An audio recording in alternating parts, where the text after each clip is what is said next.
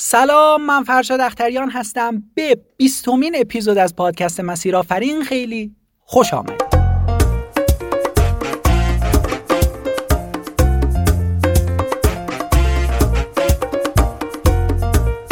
اینجا در مسیر آفرین افراد موفق و بهترین کارآفرین ها از تجربه های کلیدی و داستانشون خواهند گفت که این تجربه کمک می‌کنه تا مسیر موفقیت شما هموارتر بشه. لطفا تا آخر همراه من.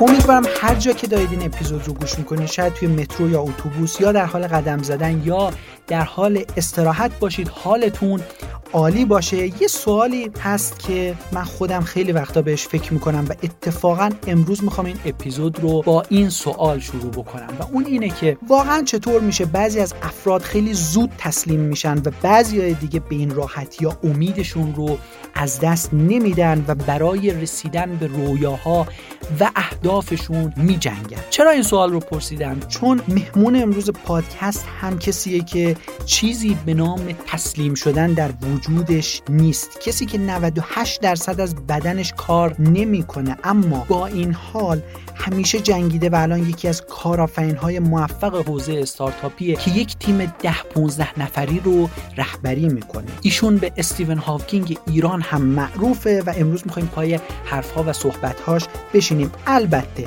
یه فرقی که این اپیزود با بقیه داره اینه که بعضی از لحظات تو این اپیزود یه صدای زنگوله خواهید شنید که داستان جالب de این صدای زنگوله رو هم آخر پادکست اگر تا آخر همراه ما باشید بهتون خواهم گفت. مهمون امروز ما کسی نیست جز وحید رجبلو کارآفرین و بنیانگذار استارتاپ توانیتو. سلام وحید جان امیدوارم حالت خوب باشه. خیلی خوشحالم که در پادکست مسیر آفرین حضور داری. امیدوارم که مصاحبه خوبی داشته باشیم. خواهش می‌کنم. انشالله همینطور خواهد بود.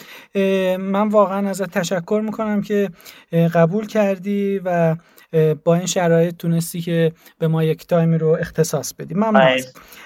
می‌خوام ازت به عنوان سوال اول سوال بکنم که کی اصلا به فکر درآمد افتادی و درآمدت چه زمانی شروع شد؟ درآمد کسب درآمد؟ خب خود من اصلا از بچگی مستقل بودن رو دوست دارم. یعنی آدمایی هم که خودشون یه منبع درآمدی دارن آدمای معمولا استقلال دوست و یه غرور خاصی دارم. من نمی‌خوام از اولین درآمدم بگم من نمی‌دونم پست چند روز پیش من توی اینستا یا توییتر خونده باشید. بله بله.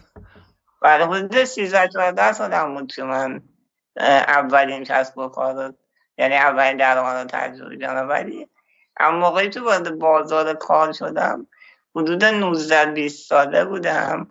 که کامپیوتر خریدم و حالا اون موقع با کارهای خدماتی یه سری درآمد کوچیک داشتم. خب اینا چی بودن درآمد بیشتر؟ کارهای خدماتی بیشتر تعمیرات تایپ ویندوز تعویض ویندوز. البته همه اینا از اتاق خوابم انجام میشه چون من توانایی بیرون رفتن نداشتم. و اینکه نمی‌تونستم حالا یه محل عمومی یا یه مغازه بگیرم. داخل اتاقم یه تابلوی حالا کارایی که انجام می‌دادم و بیرون در خونه زده بودم و سفارش دادم پنجره اتاق می‌گرفتم. می‌گیره اینا رو خب این مهارت ها رو چطور یاد گرفتی؟ از مدرسه رفتی یاد گرفتی یا نه؟ خود آموز یاد گرفتی. کلا مدرسه نرفت یعنی خود آموز رفت خوندم و غیر حضوری هم امتحان دادم. سوادم هم در این حد بود که فقط بتونم بخونم و بنویسم دیگه نه مدرک خاصی نداشتم. دیگه وقتی که کامپیوتر اومد خب یه دوست دانشجویی بود که اومد مهارت های اولیه کامپیوتر که اصلا چطور با مثلا با آفیس کار کنم و یا چطور ایمیل بزنم و به من یاد داد و بعد اون دیگه رفت. دیگه من که یاد گرفتم با یه سری مهارت های خیلی ابتدایی دیگه خودم سعی کردم یا آزمون و خطا کنم یا مقاله های انگلیسی اون موقع خوب زیاد بود. چون منبع فارسی خیلی رواج نداشت الان مقاله های انگلیسی رو می‌گرفتم ترجمه می‌کردن بیرون برام. من یاد می‌گرفتم. یا اگه سیدی کتابی آموزشی بود می‌گرفتم. خدا هر بود به مهارت اضافه می‌کردم. و یک سال فکر می‌کنم اینجوری بود. بعد یک سال هم بله. دقیقا دیگه کسب درآمد رسیدم. خب این مهارت ها مثل آفیس و ورد و تعویض ویندوز و از این جور مهارت ها رو چرا ادامه ندادی بعدش؟ می‌تونستی خب از همین رو هم کسب درآمد داشتی اینو خب ادامه, ادامه بدی دیگه دادم. اتفاقا من شاید دو سال یا سه سال از همینا کسب درآمد می‌کردم. ولی وقتی دیگه با حوزه وب و برنامه نویسی و نوع درآمدی که توی اینترنت بود به شکلهای مختلف آشنا شدم خب به طب می‌تونستم درآمدهای بیشتری داشته باشم. یه مورد خیلی مهمی هم این بود که من بیماریم پیشرونده است یعنی هرچی سنم بره بالاتر بیماری پیشرفتش بیشتر میشه و محدودیت حرکتی من بیشتر میشه. یعنی اگه مثلا قبلا می‌تونستم سیدیرامو در بیارم سیدی بذارم داخلش ببندم یا دو دستی تایپ کنم. بعد سه چهار سال من دیگه نمی‌تونستم حتی تایپ کنم. دیگه کارهای فیزیکی کمتر رو این من سعی می‌کردم که خب روش های جدیدتر رو پیدا کنم برای من با درآمد و این بود که دیگه اینترنت هم حالا تایم خوبی ظهور کرد تو ایران. و منبع درآمد اونجا هم خیلی برای من بهتر. چیا بودن منبع درآمد از اینترنت؟ اوایلش که من با تبلیغات اینترنتی تبلیغات کلیدی یا طراحی بنر یا ساخت های کوچیک شروع کردم. بعد وارد حوزه برنامه نویسی شدم. یعنی اولین زمانی که خودم زیاد گرفتم زبان اشاره HTML بود. بعد CSS بعد اونم که PHP و جاوا اسکریپت و زبانهای دیگه بود که وقتی اون زبان رو یاد گرفتم درآمدم خیلی بیشتر شد. خب اولین سایتی که طراحی کردی شما یادت میاد آقای؟ اولین سایت رو برای خودم با کدای CSS HTML زدم. بعد همون باعث شد که دوستای حالا نزدیکم به من اعتماد کنن و اما بخونم یه،, یه دونه سایت براشون نمونه بزنم یه دوستی داشتم که خیلی اوضاع اقتصادی خوب نبود و یک کسب و کار صنعتی را انداخته بود. اما هزینه اینکه یه سایت را بندازه نداشت. خیلی هم بهش نیاز داشت. اما خواستی را بندازم و اون سایت دیگه داینامیک بود. استاتیک نبود که فقط بخوایم با CSS HTML بزنیم. گفت هم نمونه کار میشه و تو همینم که اگر کسب و کار من گرفت من هوا تو دارم. یعنی انگیزه به من داد. و من اون سایت رو زدم با زبان PHP و وردپرس زدمش و خیلی بعد سه سال می‌تونم بگم به قدر این سایت برای هم این دوست من فروش خوبی داشت. هم برای خود من بازدید و یا مشتری زیاد بود که اون سایت رو دوست من با کل حالا چیزای فروغ پنجاه میلیون و هزینه منم خیلی خوب داد و دوستمون ادامه داد و باعث شد من سفارش های زیاده دیگه ای هم بگیرم از اون به بعد چند تا سایت طراحی کردی شما؟ والا از اون به بعد یا قبل اون نه ولی چند وقت پیش حساب کردم حدود 178 الی 200 بوده. 200 سایت بوده. حالا به طور متوسط برای هر کدوم میشه بگی که چقدر تونستی دریافتی داشته باشی؟ کمترین سایتی که زدم. قیمتش بین 600 700 بوده. گرونترینش هم بین 10 الا 15 بوده. که تعداد اون آره. تعداد اون گرونا خیلی زیاد نبود ولی خب زمانش هم تقریبا مثلا من 6 ماه زمان میذاشتم بود. ولی میگم درآمدی نمی‌دونم چون من خرجم خیلی بالاست. هزینه در پیشگیری از درمونم داستان حالا لوازمش نیاز دارم. ولی خدا خوب بوده.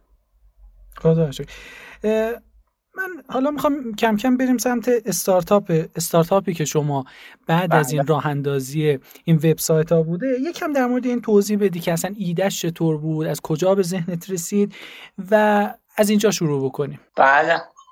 والا اگه بخوام از اینجا بگم باید خیلی برگردم به کد دوران زندگی کاریم چون من خودم روابط اجتماعی خوبی داشتم و یه جایی به بعدم چون بیماریم پیشرفت کرده بود یه مدت سه چهار سالی خیلی تو خونه منزوی بودم و اون موقع هم کامپیوتر نداشتم بعد اینجا کامپیوتر گرفتم یه سری ارتباطات گرفتم به طریق اینترنت متوجه شدم که همه آدم که اون بیرونن اصلا آدم های بدی نیستن فقط مورد اینجاست که ماها رو نمی‌بینن و نمیشنن شناختی نسبت به ما ندارن.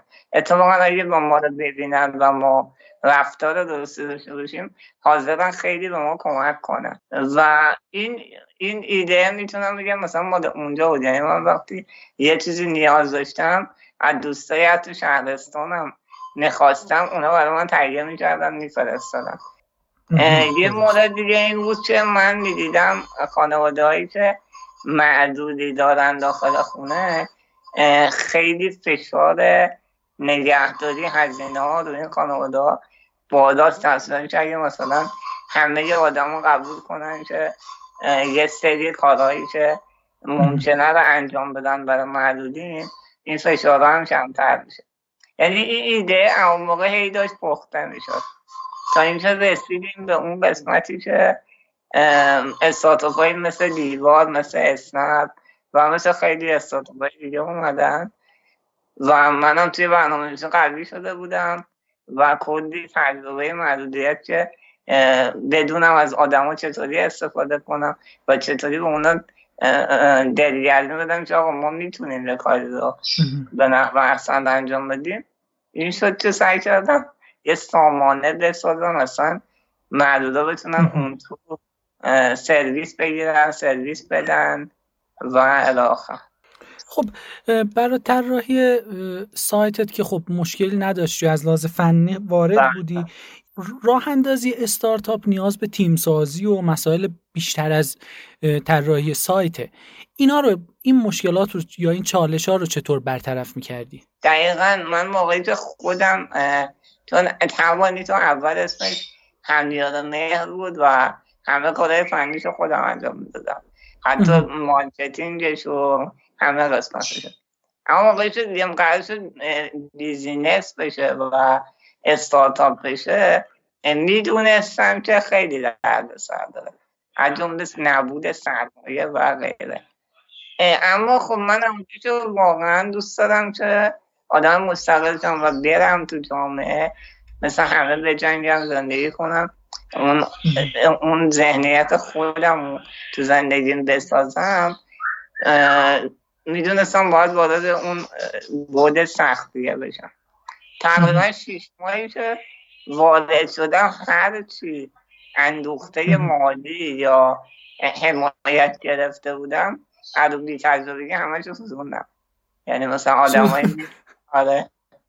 آدمایی می اومدن که مثلا حالا ادعای کمک داوطلبی می‌کردن ولی تو ایران کمک داوطلبی اینجوریه که من هر موقع حالم خوب بود هر موقع زمانم آزاد بود هر موقع عشق کردم حالا یه کاری واسط می‌کنم. تو ایران اینجوریه. آره. بعد منم خب وقتی یه قولی رو رو گرفتم اون وظیفه رو می‌دادم بهش بعد می‌رفتم دنبال کارهای دیگه. میومدم می‌دیدم ای بابا این کارا رو اصلا انجام نداده تا اون سرمایه هم از دست رفتم. یه شیش ماهی اینجوری گذروندم. تا اینکه موفق شدم. بدونم چطوری باید مدیریت کنم رفتار کنم. چه باید اعتماد کنم چه نکنم. و دوباره اینا باعث شد تجربه و سرمایه به دست بیارم. حین توانیتو ساختن. من خودم هم بزرگ شدم. درسته. خب این تیم سازی که انجام دادی الان چند نفر دقیقا عضو توانی تو هستن؟ توانی تو 15 تا عضو فنی داره ولی فنی و marketing اما ده نفرشون نیروهای ثابتن. پنج نفرشون هم آدمایی که داوطلبن و هر موقع هر کاری بتونن می‌کنن یا ما نیازی داشته باشیم بهشون میگیم بعد جان یه جمله گفتی الان بین حرفات که من دوست این بود جملت که من دوست داشتم مثل بقیه بجنگم. این خیلی بله. جمله قشنگیه. من می‌خوام ببینم این جمله رو شما از چه کسی یاد گرفتی؟ اصلا از کجا این جمله اومده تو ذهنت که باید مثل بقیه بجنگی؟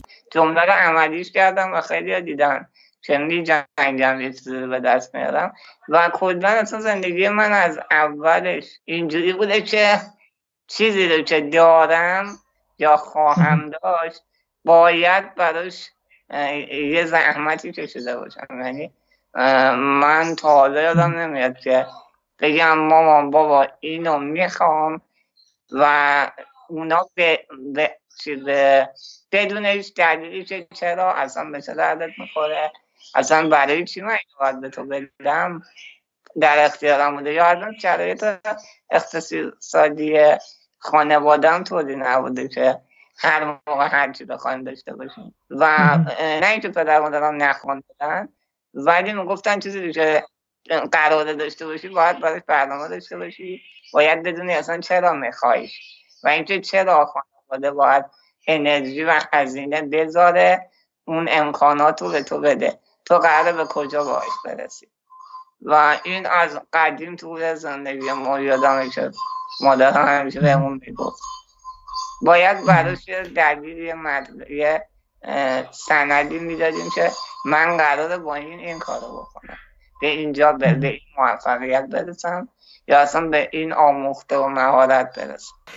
اصلا آقای چی کار می‌کنی شما که این انگیزه داری؟ اینجا من بگم همیشه پر انرژی و پر انگیزن. چه من چه آدم های دیگه.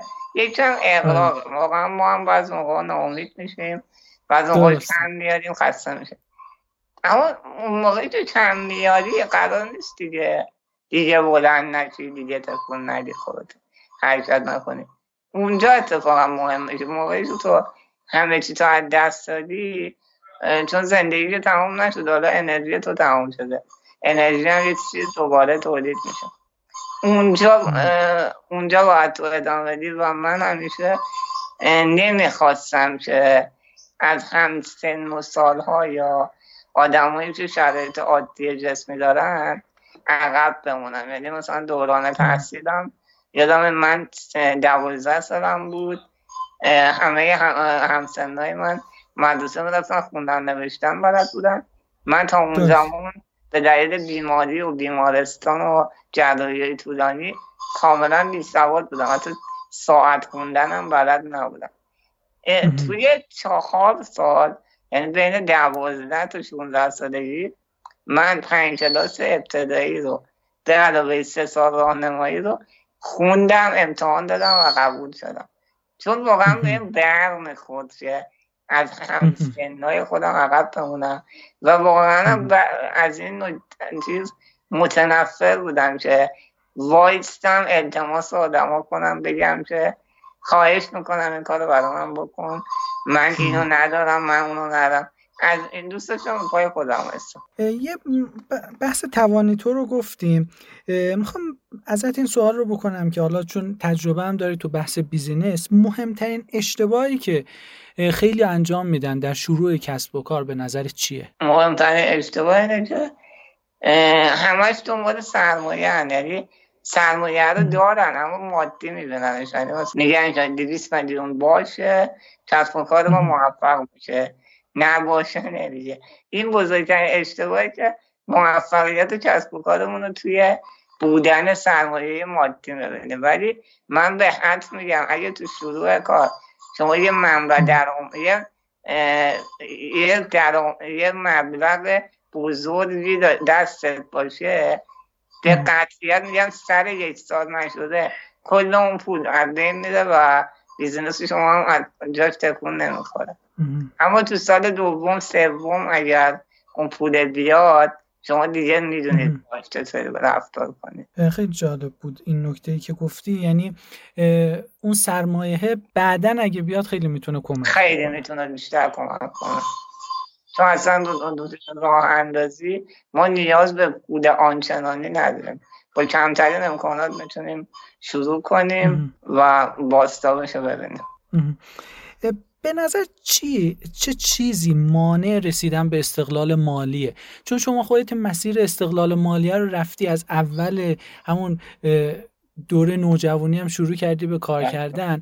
این چه چیزی مانع این رسیدن به این استقلال مالیه هست؟ به طور قطعی نمی‌تونم بگم ولی من تجربه خودم به میگه که دست و دست گذاشتن و تنبلی کردنه. یا اینکه چشمتو دوختن به دستی کسی و منتظر معجزه باشی که یه پول قلمبه بیاد حالا من این کارو بکنم که به یه درآمد برسم اینا مانع میشه. یعنی بدترین کار اینه که ما زمانمون رو بسوزونیم منتظر بمونیم که یه اتفاق بیفته ما یک کار خیلی توپل مفتی به دست بیاریم تا به درآمد ولی نه. من منتظر نبودم من میگم از دست فروشی شروع کردم. حتی روی بیلچر و کاری که می‌کردم این بود که دو تا خبردار کوچیکتر خودم داشتم تنها راه ارتباطی من با بیرون بود. و از اینا می‌خواستم که توی مدرسه به دوستاشون بگم که اگه کار تایپ داری داداش من انجام میده. بعد به اونا گفتم اگر کار بگیرید بیارید من بهتون یا یه درصد میدم یا یه جایزه یه جوری تشویقشون می‌کردم. یا مثلا بودم به بابام میگم برات فلان کارو بکنه. اینجوری آره. خب اشاره کردی به خونوادت می‌خوام ببینم اصلا تاثیرگذارترین فرد تو زندگی چه کسی بوده آقا وحید تاثیرگذارترین فرد مادرم بوده چون به خاطر حالا اون تعداد فرزنده ما پنج تا بچه ایم. من وسطی هم دو تا خواهر بزرگتر دادم دو تا خواهر کوچیکتر. و شرایط اقتصادی خانواده هم متوسط رو به پایین بودش. و پدرم مجبور بود که همیشه سر کار باشه حتی صبح شب و مادرم با همه چی میجنگید. یعنی پول کم می آوردیم مثلا ما نمیفهمیدیم من بیمار بودم ما نمیفهمیدیم. و خیلی می‌دیدم این تلاشه و جنگا رو. برای همه خیلی آماده بودم توی بحران ها. تو business چه کسی بوده؟ این که خیلی یاد گرفتی باشی ازش مخصوصا. توی business تو من خانواده من هیچ کدومشون. حتی پدر من مثلا هیچ وقت خودش صاحب کسب و کاری نشد. یعنی اصلا نمیده آدم خیلی احساسی تا business ی. business ی خود برمیگرده به هوش اقتصادی که توی خانواده من از همه هوش اقتصادی بهتره. اینو نمی‌دونم آره نمی‌دونم ولی یادم که تا الان که توی کسب و کارهایی که داشتم ضرر نکردم. بیشتر از چه کسی business رو سعی کردی که یاد بگیری یا چه کسی بیشترین تاثیر رو گذاشته روت؟ یه دونه نکته موفقیتم تو business این بود که سعی می‌کردم با آدمای business ی دوست بشم باهاشون رفت آمد داشتم. حتی همون دوستم که اولین سایت رو من داد آدم خیلی businessman ی الان شده. و ارتباط خیلی خوبی با ها و بیزینسمن های بزرگ دارم. تقریبا می‌تونم خیلی دوست صمیمی و از اونا نشته یاد می‌گرفتم. یا اگه می‌تونستم مطالعه می‌کردم از بیزینس.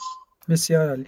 من به عنوان سوال آخر می‌خوام ازت این سوال رو بکنم که خب مهارت های زیادی بودن که بهت کمک کردن توی مسیر اما اگر بخوای یک مهارت رو شما اسم ببری اینجا که خیلی کمک کرده در مسیر موفقیتت اون مهارت رو چی اسم می‌بری؟ اون مهارت یه دونه فکر کنم بیشتر یه مهارت اینکه صبوری کنی توی انتخاب یعنی عجولانه تصمیم نگیری چون خیلی راه جلوی من قرار می‌گرفت و اگه تو با عجله انتخاب می‌کردم مطمئنا معلوم نبود چه اتفاق میفته یکی مهارت صبوری کردن یکی نوع ارتباط برقرار کردن. یعنی بهترین سرمایه آدم ارتباطاتشونه و من همیشه سعی کردم بهترین شکل برای ارتباط گرفتن با آدم ها رو انتخاب کنم.